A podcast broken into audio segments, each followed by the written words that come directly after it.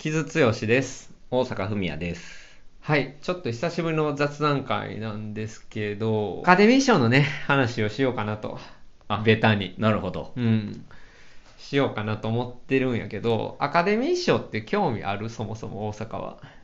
まあ、受賞作はある程度終わった後に調べるはするかな、毎年。調べて見る？あ、結構見る。うん。うん。コーダ見た見てない。見てないんや。っていう、いやまあ、ツッコミがしたかっただけやねんけど。でもさ、その、ま、あの、見ようかなっていう映画の候補として、うん作品賞、監督賞は見るよね。それなぜですか？信頼があるってこと？アカデミー賞に。しんそなんか、トゲのある言い方するやんか。単純に参考までにアカデミー賞にうん。ノミネートされた映画は、まあ、あの、カタログ的にね、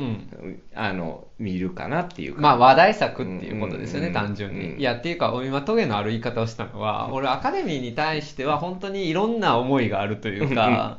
まあ単純に、まあなんか、権威やしさ、うん。そして何よりも、アメリカの業界人の賞、映画の業界人の賞なわけで、うん。で、今までもさ、ね、これにあげるみたいなことをいっぱい経験してきたわけやし、で、もうそれがひっくり返って、なんかもう、例えば、ムーンライトが撮った時とか、うんうん。もうなんかアカデミー賞にあげといてほしいみたいな気持ちになったっていうか、アカデミー賞会員に分かるわけないやみたいなぐらいのことをついね、思ってしまったぐらい、まあ、むちょっと微妙な距離感があるんやけど、とはいえ俺、アカデミー賞は毎年、レッドカーペットからがっちり見てます。それはその、あの、ななんで？なんで？セレブリティの子がレッドカーペットを歩いてるのが、を見るのが面白いからまあ、セレブリリティっていうか別に自自分の好きな映画監督なり俳優なりをたくさん見れる機会でもあるし、うん単純にね。まあ、もうあるんやけど、まあ一番は今のその、まあそれこそ業界のトレンドやね。トレンドとか、まあ空気感。うんそして、まあそれこそここは数年のアカデミーの傾向やけど、まあ政治的な傾向。うんうんとかをまあ読み取れたりするから、まあ、いろん今の映画のアメリカのねアメリカの映画界の風っていうものはまあ見れるものになってるから一応見る一応っていうかまあ見るし、まあ、見たら見たで楽しい、うん。ってなるけれどもアカデミー賞が賞をあげるからといってそれが価値があるとは思わないはいはいはい。っていう、まあ、ぐらいの立場っていう。まだイイベントとしては、うん。毎年見ますよそうってそうそうそういう。感じ。だからまあいろんなアンビバレントな思いはありますね、なんかいろんな意味で、まあ、グラミーとかもね本当に音楽好きな人にとってもやっぱりいろんな思いがあるし、うん。まあ、今年で言うならアルバム・オブ・ザ・イヤーに、えービヨンセが取らなかったことでものすごいあの 信用を下げてますけどグラミー賞、うんうん、とかまあいろいろある中でね、なんかまあそれはまあやいやい言うながら見てしまうっていうのがアカデミー、まあグラミーなりアカデミーなのかなっていう感じはまあちょっとしますかね。なんか、紅白歌合戦みたいな感じってこと？紅白俺もう全く見なくなった。紅白ねもう全く見なくなっちゃったからそれそうかもね、うん。そういう感じになってるんかもね、うん。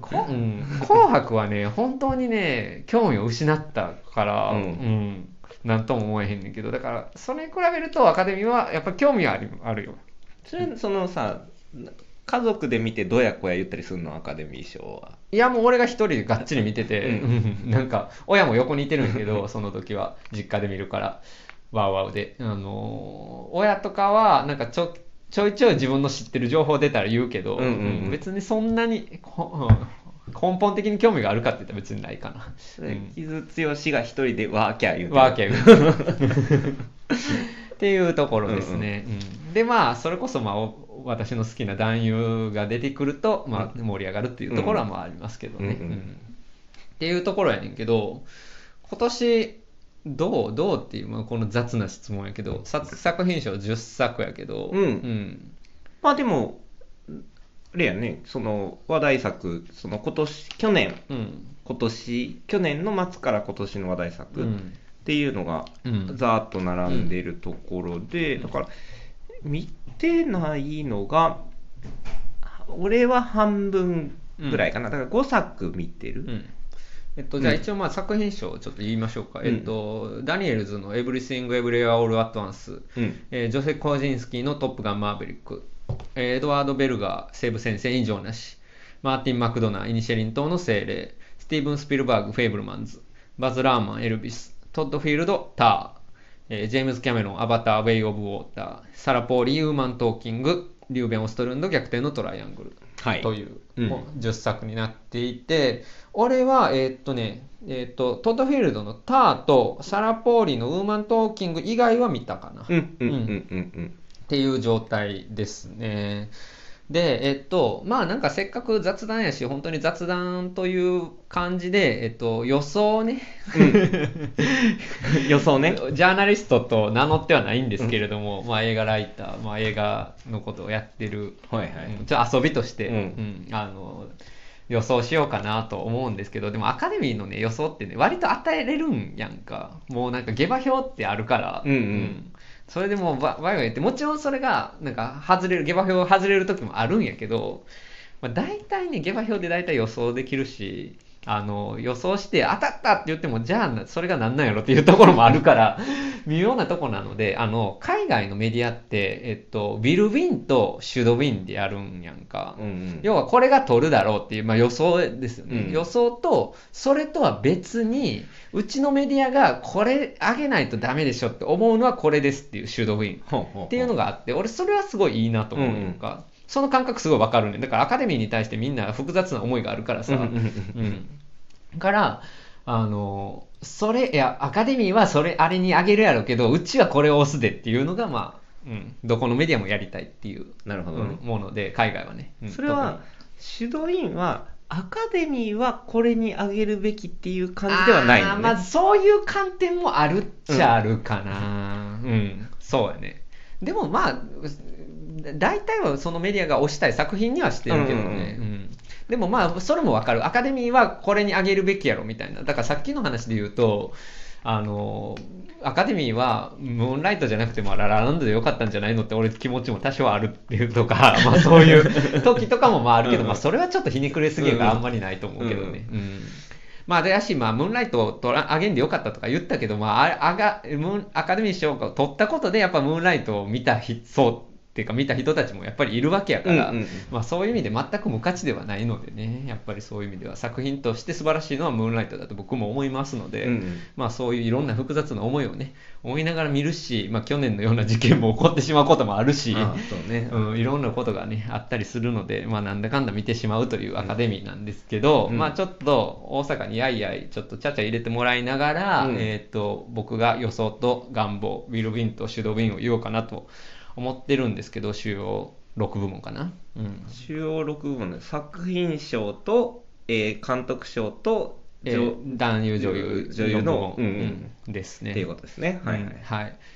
えっと、まあ、作品賞は、もうこれはもう本当にみんな言ってるんですけど、エブリシング・エブリウェア・オール・アット・ワンスに行くでしょうねというところですね。もう今年は。それは、な、なんでなん？ブーム。アメリカ映画業界の。ブームですね。もう本当に今これがみんなあれ見た、あれ見た、だから本当にパラサイトみたいな感じで、うん。うんって感じで今話題の中心になっている。うん。うん。っていうのが一番大きくって、うん。で、まあ、エブリシング・エブリウェア・オール・アット・ワンス俺も見たんやけど、うん。これ、側はすっごく新しく見えるんやけど、うん。うんなんかその、まあまあ言ったらインターネットカルチャーっぽい映画で、まあ、もっと言うならインターネットミームっぽい映画なんかすごく、うん。なので側が側だけ撮るとミレニアル世代以降のものっていう感じやけど中身はえっと移民の物語であり、えっとまあ、クイアの物語っていうことも入ってくるので、まあ、リベラルなアメリカうん。が、えー主張したい多様性っていうものを、えーオーセンティックな親子の物語にし落とし込んでるっていう話なので、うん割とだからガワは新しいんやけど割うん年いったおおじいちゃんたちのアカデミー会員とかもまあギリギリあの分かるものになっている。でまあそのまあその多様性っていう部分では俺はいいと思うし、でアカデミーはそのそういう意味でなんかリベラルの良き価値観なんかリベラルも良し悪しあるところあると思うけど俺はね。うんうん。あると思うけど、その中でも多様性を積極的にプッシュしていくっていうのはいい部分やと思うので、まあ、うんうん。そういう意味では、まあ、これはそう、エブリシング・エブリウェア・オール・アット・ワンスはそういうところもヒッヒットするっていうものではあるかなっていうところで、まあ、これが取るでしょうというところになってますね。で、まあ、僕は見たんですけど、まあ、まあ本当にこれは自分のテイストとして作品の良い悪いとかっていうよりは、まあ合わん、あんまり合わなかったなっていうのはある。まあそのクイアの映画であるとかね、そのまあアジア系の移民の物語であるっていうところとかは本当に今の流れを組んでるし、うん全然納得もするところやねんけど、まあとにかくそのインターネットミームっぽいユーモアセンスがまあ合わないんですよね、僕はね、はいはいうん。インターネットカルチャーが苦手なので、やっぱり。ただ、やっぱりそれがそれこそミレニアル世代にとっては、フィットする人はすごくフィットするんやと思うしっていうところやね。で、まあ、あと一個いいところは、これ ADHD の映画なんやんか。うんうんその、えっ、と、監督のダニエルズの一人の方がお母さんが ADHD だったんじゃないかっていうことがあったらしいんやけど、うん。あのでそれで ADHD のこと調べていったらこれ自分ちゃんと思ってやったらそれ診断を降りたらしくて、うん。だからその ADHD いろんなものに注意がいってしまうっていうのを、えー映画的にかつ肯定的に捉えてるんやんか、うんなんかそれは、あ確かに新しいしなんかすごくあのいいなんか肯定的なことやなと思ったのでそこはすごくいいと思うんですけど、まあ、ダニエルズは俺はスイスアーミーマンの時からユーモアセンスが合わないっていうことと、うん。もう一つは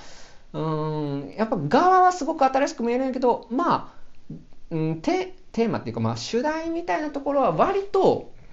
あのオーソドックスな話では驚きはそんなにない実はっていううんうんうんうん。うんところかなっていう、まあ、ところではあるんかな、うん、のでまあまあ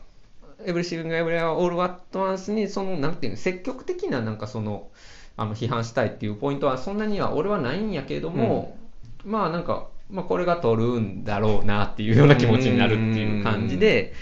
で、まあ、 Will Win がそっちだとすると、まあ、 Should Win として、まあ、これが取ってくれればって、俺は思うのはもう一択でフェイブルマンズですね。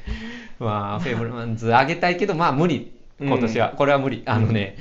で、それでね、フェイブルマンズがむしろこれ、俺ちょっと保守的って言われてて、それはちょっと違うぞとは言いたいけどね。ああ、え、うん。保守的。なるほど。うん。それは業界的にそうそうそうそう、なんかまあう業界的にもそうやし、なんか驚きはないみたいな感じでよく言われるんやけど、まあ映画愛についての映画だよねみたいな感じに言われるんやけど、いや、そこじゃないでしょって俺は思うし、まあその話は、うん。うんまあ大阪とゆずゆくゆくしようかなと思っていますので、今はここで止めとこうと思うんやけど、はい。まあ俺、私はもう作品としてあの支持したいのは圧倒的にフェイブルマンズですねっていう、うんまあところかな。その地図的に、ちなみにこの、シュドウィン辞典は？辞典ああ、でもター見てないからな。タあーーターすごいらしいよ。うんうんターすごいらしい。あ、そうか、ん5から月公開だもんね。うん。うん俺はちょっと今月多分見れそうなんですけど、ううんん。そうそうそう。うん。けどまあ、ターが作品賞とまで行くとこまで行かへんやろうし、まああと、そのもう一つ見てないウーマントンキングっていうのは、サラ・ポーリーって俺すごく好きな監督で、これ久しぶりの映画やねんけど、うんうん、彼女が久しぶりに撮ってくれたっていうだけでも嬉しいから、これは楽しみにしてるんですけど、まあ、これが作品賞行くこともちょっと苦しいかなっていう感じで、むしろ、えっと、ウィル・ウィンの方で、あの、辞典とされてるのがトップガンやね。あ、そうなのね。あの作品賞って、うん。えっと、1位から10位まで、10位までだったかな、まあ、順位つけてな、投票するんやんか、うん。他のやつは1個1個かけないんやけど、だから、あのそれで、2位とか3位とかのとか票をまんべんなく集めて、それで取るかもって言われてる部分もあるんやんか。なるほど。で、だから本当に娯楽、ザ娯楽作みたいな、ハリウッド娯楽作で、しかもちゃんと稼いだっていうのが久しぶりだったので、業界が今これ押さないとダメでしょってなってる空気もあるらしいです。なるほど。うん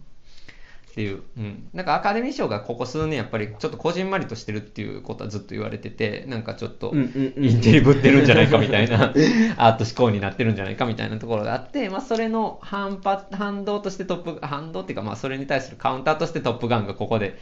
ガンと来る可能性もあるっていうもうことはある言われてるね。さすがにアバターまではいかへんけどね、うんっていうところかな。で、まあ、ひょっと大穴でイニイヤニシリンみたいなことは言われてるんやけど、うんうんっていうところでも、フェイブルマンズはちょっと苦しいんですよね。なるほど。その、えウィル・ウィンの中でも、4番手、5番手っていう感じぐらいになってくるってこと、うんまあでもね、ここで本当はフェイブルマンズをね、残してた時にね、アカデミー賞し作品賞ってうん残しといたら、まあ、20年後、30年後ね、意味出てくると俺は思うんやけどね、うんというのは、まあ我々は正直なところは思うかな。ま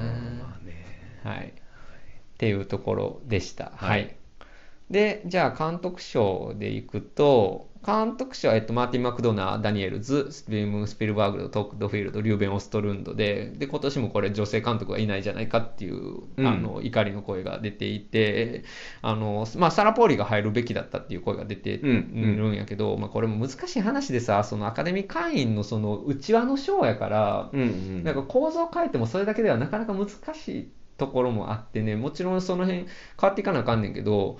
うん、そのアカデミー賞のこの部門に入るか入らないかっていうことよりも、ハリウッド業界全体を変えていくことが、ここにたまたま現れてるだけなので、はいはい、うん、だから本当に、まあ、変えていかないといけないですよねっていう話やね、だからまあもっとね、だから今回、サラ・ポーリーがウーマントーキング取ったっていうのもすごくいいことだと思うので、まあ、そういう機会がもっと女性監督なり、まあ、マイノリティにも今後、ハリウッドで増えていくべきだろうなっていうところが、まあ、今年の監督賞にはまあ出ているというのは一つあるんやけど。ちなみにこのノミネートってさ、うん。どうやってされ？るノミネートはあのその会員のギルド制やねん。その部門ごとに分かれてて、うんうん。その例えば男優賞女優賞やったら俳優部門で俳優の人たちが基本的には入れていくっていう。あなるほど。じゃあスタッフはスタッフのだからうん。美術美術やったら美術の人たちが入れていくっていう、うん、だからその、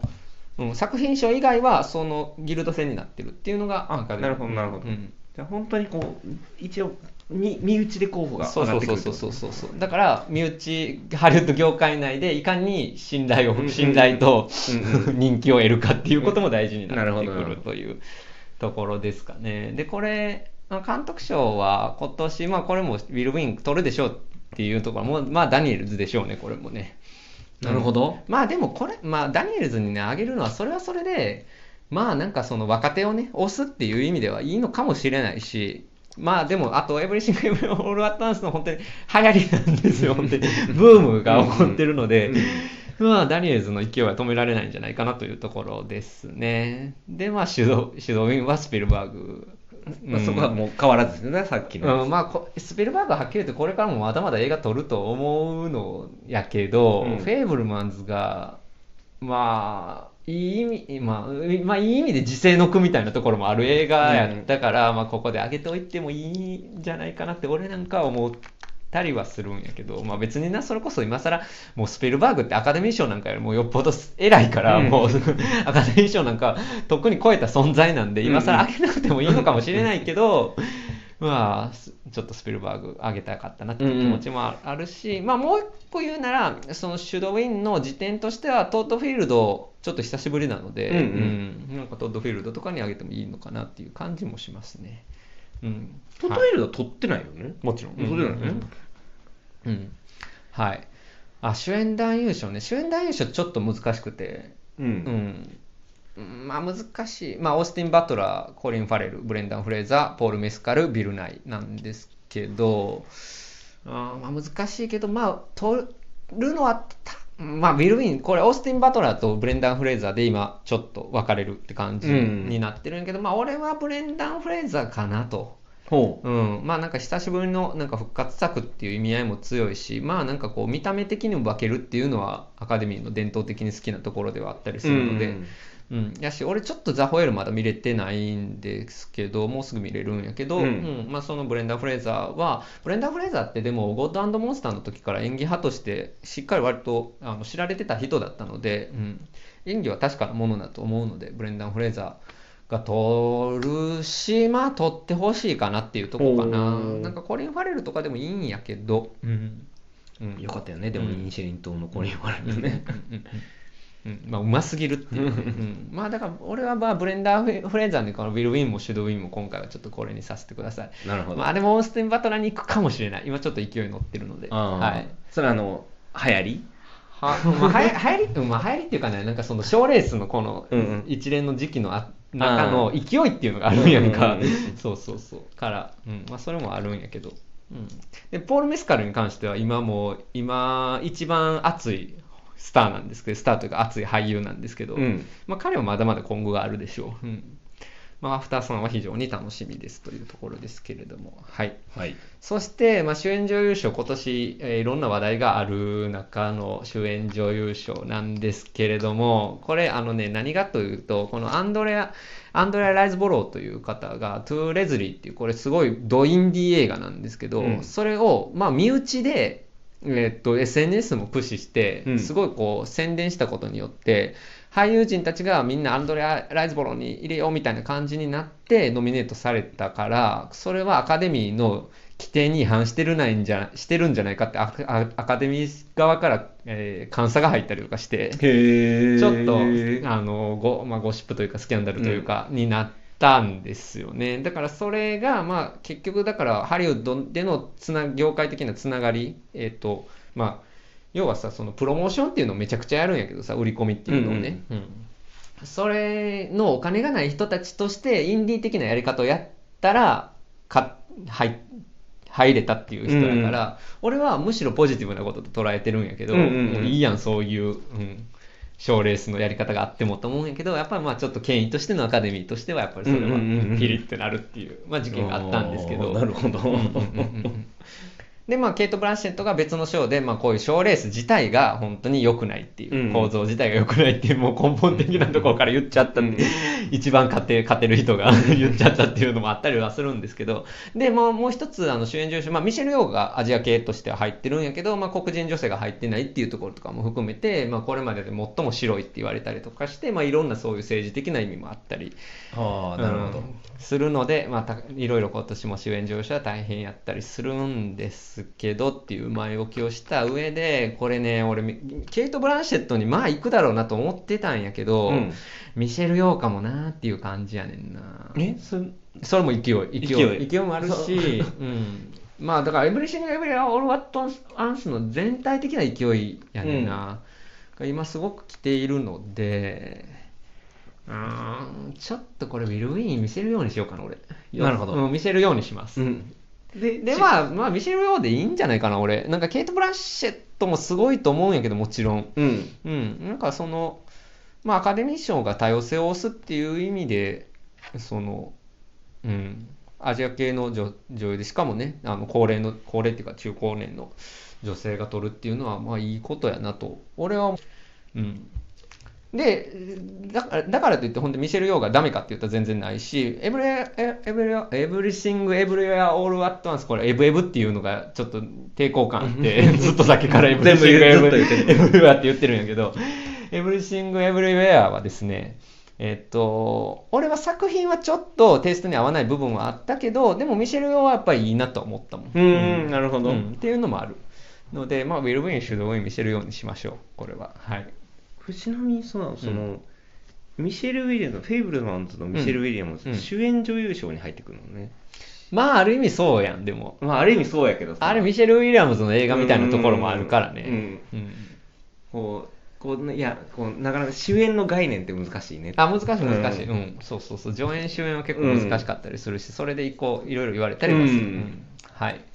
えっ、と、じゃあ次、助演男優賞かな。えっ、と、助演男優賞は、まあこれはウィル・ウィン、あのそれこそこれもエブリシング・エブリアの勢いからキーホイ・クワンが取るでしょほうう。ちょっとこれ映画の中でもニューダットっぽい感じもあるうんのも今っぽいですね。うん。まあ俺でもこれシュドウィンはね、ブレンダン・グリーソンに上げてほしいなっていう気持ちはあるねんな。ちょっと難しいし、まあでも、下馬評的にも、まあ2番手ぐらいには来てるんやけどな、ブレンダン・グリーソン。バリー・コーガンもあるっちゃあるけど、うん、まあでもブレンダン・グリーソンかな、俺はね。うん、それこそベテランの、うんうんうんもうめちゃくちゃうまいっていうところで、うん、俳優のうまさっていうところで言うとね、ブライアン・タイリー・ヘンリーも素晴らしいんですけど、うん。まあでも、ブライアン・タイリー・ヘンリーはね、そのこのその道の向こうにで入ってるけど、うん。これで、あ、この人こんなに演技すすごい人やったんやっていうのをみんなに知らしめたので、うんうん。今後がすごくあると思います、この人は、俺は。そうやね、うん。ペーパーボーイのイメージが。うんうんうん。あった中で、うん、もっとそのいろんなキャラクターが多分これが来るので本当にいいバイプレイヤーになっていくんじゃないかなと、うんうんうん。うん思いますねなのでここはまあ予想がだからキーホイクワンで、えーっと取ってほしいのがブレンダン・グリーンソンということで、シュドウィング・ブレンダン・グリーンソンね。えーで助演女優賞は、まあ、これはアンジェラ・バセットでしょうね。なるほど。そう思ううん、で、ヤシもアンジェラ・バセットが取ったらいいんじゃないでしょうか。本当に今までの黒人映画の重要な役どころをずっとやってきた人なので。うんうんうんうんうん。うんうんまあなんかジェイミー・リー・カーティスとかもね、すごいなんかいい、なんか取ってほしいなって気持ちもあるんやけど。うんでもまあこれはアンジェラ・バセットでみんな納得するところで。なんかさ、あの あれの時もそうやねんけどさ、あの、チャドウィック・ボーズマンが取らへんかった時もそうやねんけどさ、うんみんなが取ると思ってたのに、取らんかったみたいな時のさ、空気感って俺やっぱちょっと苦手かなんか、未だに。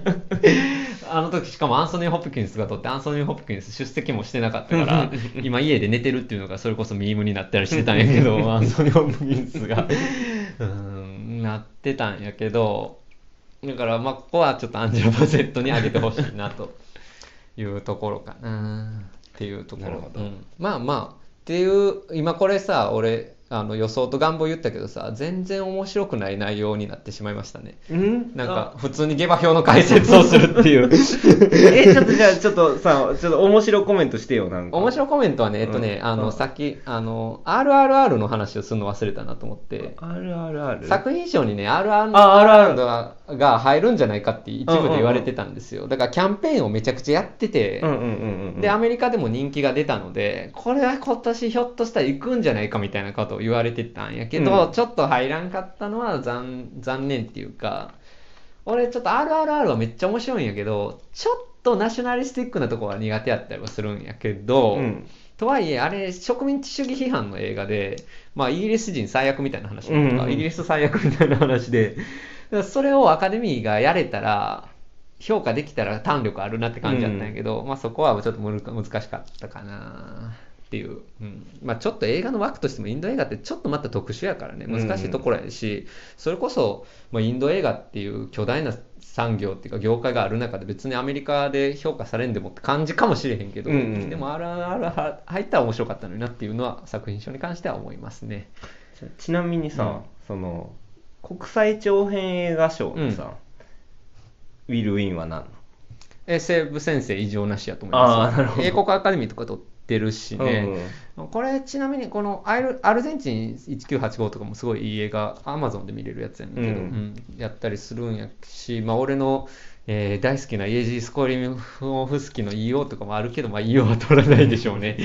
まあ、西部先生異常なしアカデミーっぽい映画が撮るでしょうっていうことやしでアカデミーってネットフリックスって相性悪いんやけど、うんまあ、ネットフリックスでもなんか、ではここでじゃあ上げとけばいいでしょうみたいなところも、まああるっちゃあるかもな。うん、国際、そうやね、国際映画賞俺好きやねんけど、うん。もうちょっとなんかフィーチャーされてもいいし、それこそさ、パラサイト以降、結構そこら辺の価値観がガバッと変わったので、うん。もっと作品賞に、だから今 RRR って言ったみたいに、国際的な映画がどんどん入ったらもっともっと面白いのになと思うし、まあ、それこそミレニアル世代アメリカ人って本当に字幕見られへんみたいなこと言うけどさあのミレニアル世代以降はそう外国映画とかにもどんどん慣れてる世代が増えてると思うしね、うんうん。うんのでねそういうの変わっていったらいいなとは思ってますね。あと俺が好きなのは脚本賞脚色賞やったりするんやけど。なんか何回か聞いてる気がするんだけど、原作ありかあるそう原作あるのが脚色賞、でリメイクも脚色になる、うん。うん。うん。っていう感じなんですけど脚本賞はまあ脚本賞はさ、うん。フェイブルマンズ取る可能性はないの？いやーイニシェリンやと思う。あーなるほど。フェイブルマンズが取るんやったら。うん、あのやっぱ脚本賞ってどうしてもねそのそれこそ脚本家たちが選ぶからあの、うんうん。凝った脚本が選ばれる。うん。あーなるほどね。うん。傾向にあるので、まあ、イニシェリンが取るん、まあまあだうん、それこそエブリシング・エブリアのに行くかもしれないけど、まあ、ここイニシェリンとエブリシング・エブリアの争いになるかなっていうところで、で、脚色賞はウーマントーキングにここで取るかな。っていう、うん、なるほどね。ところかな。撮影と、まあ撮影とか編集とかを予想しても仕方ないからあれやけど、うん。予想予想するよりはこれ撮ってほしいなっていうのがあるとすると、なんやろね、ターすごいらしいけどまだ見れてないからな。まあまあこの辺りは、まあ普通に実際のあれを見ましょうって感じかな。まあでもこういうスタッフの賞とかって本当に一時期賞から省かれかけてたんやけど、そうなの、うん、それがめっちゃ怒っ、うんうん。怒りが出て、だから視聴率どんどん落ちてるからね、アカデミー賞って。うん、だから、やけど編集とか撮影とか落とそうかみたいな話が出てたんやけど、うん。うん。大大好大ブーミングで、うん、だから本当にアカデミー賞自体もいろんな意味で混迷してるんやけど、うん。ああなるほどね。で復活したっていうところ。ちなみに今年司会はジミー・キンメルっていうあの、まあ、ベテランの、まあ、普通に安定した人気があるコメディアンがやるんやけど、うん。本当にアカデミー賞って今あの司会やるのめっちゃ大変なので大変そうやんな。めちゃくちゃ大変で本当になんかほん政治的にめちゃくちゃジャッジされる、うん。で過去の発言とかも精査されるしひどい場合にはキャンセルされるので本当に大変な中で自民キンメルっていう、まあ、安定したキャリアの人が出てくるっていうのはすごく腑に落ちる感じではあるかな。やりたくなさそうじゃないですか、うんうん、みんなやりたくないって言ってだからし数年司会なしでやってね、うん。俺なでも司会なしをいいっていう意見ともう結構あったんやけど俺はちょっと寂しいかな。俺なんか司会が出てきて、まあ、ホストがやるっていう感じがアカデミー賞っぽくて、まあなんかうん。まあ、それこそ「紅白」見てる感じっていうか 気持ちになるから俺は司会ありの方が好きやねんけどな。ちなみにあれってさ、うん。そのな何時間ぐらいやってんのあれ？3時間ぐらいかな。うん。多分。あうん、ちなみに俺はもうそのレッドカーペットの時から朝がっちり起きて見てるんやけど同時通訳の時から、うん。そう。っていう感じかな。まあ歌歌曲賞の歌とかも入るからね、そうそう今年歌曲賞は。うん、で歌歌曲賞もだから RRR の「ナットナット」が盛り上がるんじゃないでしょうか。あなるほどね。ここは入ってるのね。やると思うよ多分賞でも、うん、そこまで細かく調べてないけど。ちなみに賞見たことある？大阪。えいやまあ YouTube でそのカットされてるやつは見たことあるけど。うんうんまあそのトータルで前からみたいなのうん見たことない、うんまあ、あとはスピーチも結構楽しみやったりするな、うん。うんなんかさいやまあアカデミーってさ、まあ、別にでやし社会的な発言もして全然いいし、うん。なんかやっぱりあのなんていうのしてあ誠実やねと思うスピーチも全然いっぱいあるんやけどあのフランス・マクドーマンドのスピーチとか良かったしでもある年さディカプリオが取った時にさもうようやくディカプリオ取ったってなったのにさ、なんかすごいなんか環境問題がとか言っててさいやあなた今それじゃなくない と思って。やっと取れたよって言って泣いたりした方がいいのにって俺なんか思ったけどまあまあまあまあまあとはいえねまあまあ社会、うん、社会的なメッセージもあるかあるかないかとか、まあ、誰がどんないいスピーチをするかっていうのも、まあある意味のまあ良くも悪くも見せ物としても楽しめるというものでもあったりはするかな、うん、っていうところでした。まあこんなところかな。誰が見たいかな今年俺うん。ポール・メスカルかな？みんな多分ポール・メスカル見てくださいね。こう今一番いい時時期のポール・メスカルが見れるので今年のアカデミー賞は。なるほど、うん、きっとね。うん。コリン・ファレルそうね。まあニンシェリン組も結構うん。入ってるよね。うん。っていうところでうん。楽しみやな、まあなんかあと去年の出来事に関してはどういうふうに言及するんか言及しないのかっていうのはちょっとあれやけどねああ今年のアカデミーで、うん。ああ、俺ね どうどうなんすかね。いや俺さ一一連の流れの中で見てなくて、うん。もう単純なゴシップとして見ちゃったから、なんかあのそういうふうに消費しちゃったけど。そう。俺見ててびっくりしたね 本当に。ただただびっくりした。うんなんかまあつまんない意見やけど俺はでもどっちにも問題はあると思うよ。なんかどっちの方が悪いっていうのはやっぱりねなんか、ううん。んなんかけんあんまり建設的ではないなと思うんやけど、まあ、暴力が悪いっていうのもあるんやけども、うまあとはいえ、うん、クリス・ロックのあれもあんまり良くはないでしょうとうん。俺は思うからね、うん、まあでもまあなんかそのスタンダップコメディ文化の難しさっていうものが一旦見えたっていう意味でも、まあ、去年の出来事はある意味象徴的でもあったから、うん。まあ、そういうふうにアカデミーっていろんな今起こってることっていうのの一端を見れるものではある。うんうんうんうんうん。っていう、まあ、ところかな。はい。意外に長くなったな。これ、みんな聞いてるかな？すいません。なんかあんまり、なんか予想っていうよりは下馬評解説みたいになってしまって、ちょっと、あれなんですけど、まあ私はちょっとスペあのスフェールブルワンズ、上げてほ、取らへんやろうけど上げてほしかったなというところを、うんもう、あの、ショーが始まる前から言っておきます。分からへんで。そうなるかもしれへんいでやー、厳しいと思ううね。ーん。あそうですか。だからささっき言ったみたいにその作品賞の2位3位票を集めて取る可能性あるかなってちょっと思ったんやけどそれもちょっと苦しそうやねんな、うん。ん。アメリカでヒットしてないっていうのもあるしね、はいはいはい。あんまり、うん、っっていうのはあるんですけど、まあ、で、ここで全部ひっくり返すようですが、アカデミー賞は、あ、えあの、取ったからって別に選ぶわけじゃないので。何の予想やったのみたいなうん、なまあまあそういうふうにね、やいやい言うっていうのがね、まあアカデミーの恒例かなというところですね。で、しかも、えっと、もし、ちょっとまあやれるかまだ確定してないんですけど、まあでも多分やりたいなと思ってるのは、3月13日に日本では放送されるんですけど、まあその日の夜以降に、えっと、ソロでライブやろうかな。アカデミー賞の感想。15分とか20分ぐらいで。オッケー俺じゃあ俺コメントするわ8時ぐらい。多分8時ぐらいにします。ちょっと実家でしかワウワウ見れないんで、あの実家なんですけど、ちょっと親に黙っといてって言って、えーっと、ソロやるか、ソロのやつやるかもしれないんですが、まあなんか僕の予想が当たってるか当たってないかとか、うんまあ皆さんどうだったかとか、そしてショーで何が起こっているのかとか、まあそういう話をできればいいかなと思いますので、まあなんか単純にね、映画の雑談をみんなで、映画の好きな人たちでワイワイする機会でもあったりはするので、うんうんそういう話ができればいいかなと思っております。はい。ちょっとここだけ後付けで音質今急に変わっていって申し訳ないんですけれども、えーこえー言いました通り、えー3月13日の月曜の夜8時から、えーライブ会でアカデミー賞の感想をちょっと語る、えーのをしようかなと思ってますので、まあお時間合う方、よかったら、あの、だらっと喋るので15分ぐらいかな。20分、15分、20分ぐらい。よかったら聞いてみてください。アーカイブも残すので、えーそちらでも大丈夫なんですが、別に大した内容ではないかとは思いますけれども、よろしくお願いいたします。じゃあ、戻ります。はい、そんなところですかね。はいはい、じゃあ、フェイブランズ、皆さん見ましょう。見ましょうはい